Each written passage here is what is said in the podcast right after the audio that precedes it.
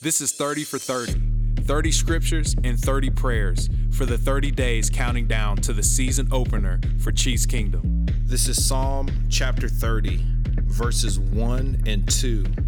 In addition to that, verses 11 and 12. I will exalt you, Lord, for you rescued me. You refused to let my enemies triumph over me. O Lord my God, I cried to you for help, and you restored my health. You brought me up from the grave, O Lord, and you kept me from falling into the pit of death.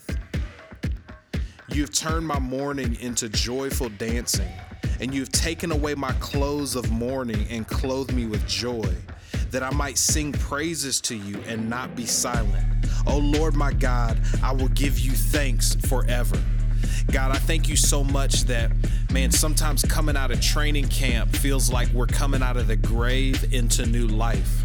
It's like we're taking off old clothes and putting on new clothes. And Jesus, I thank you that you actually did that you actually died and were brought back to life in power. So, God, I pray that these guys, as they feel the energy of game day, as they feel the anticipation and the excitement and all that they've worked for during training camp, God, I pray that you would be with them and that their joy would be overflowing because, Jesus, you died for our sins. You made a way for us to have relationship with you.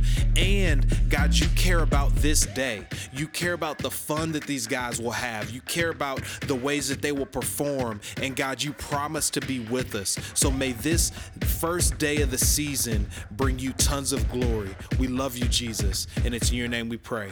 Amen.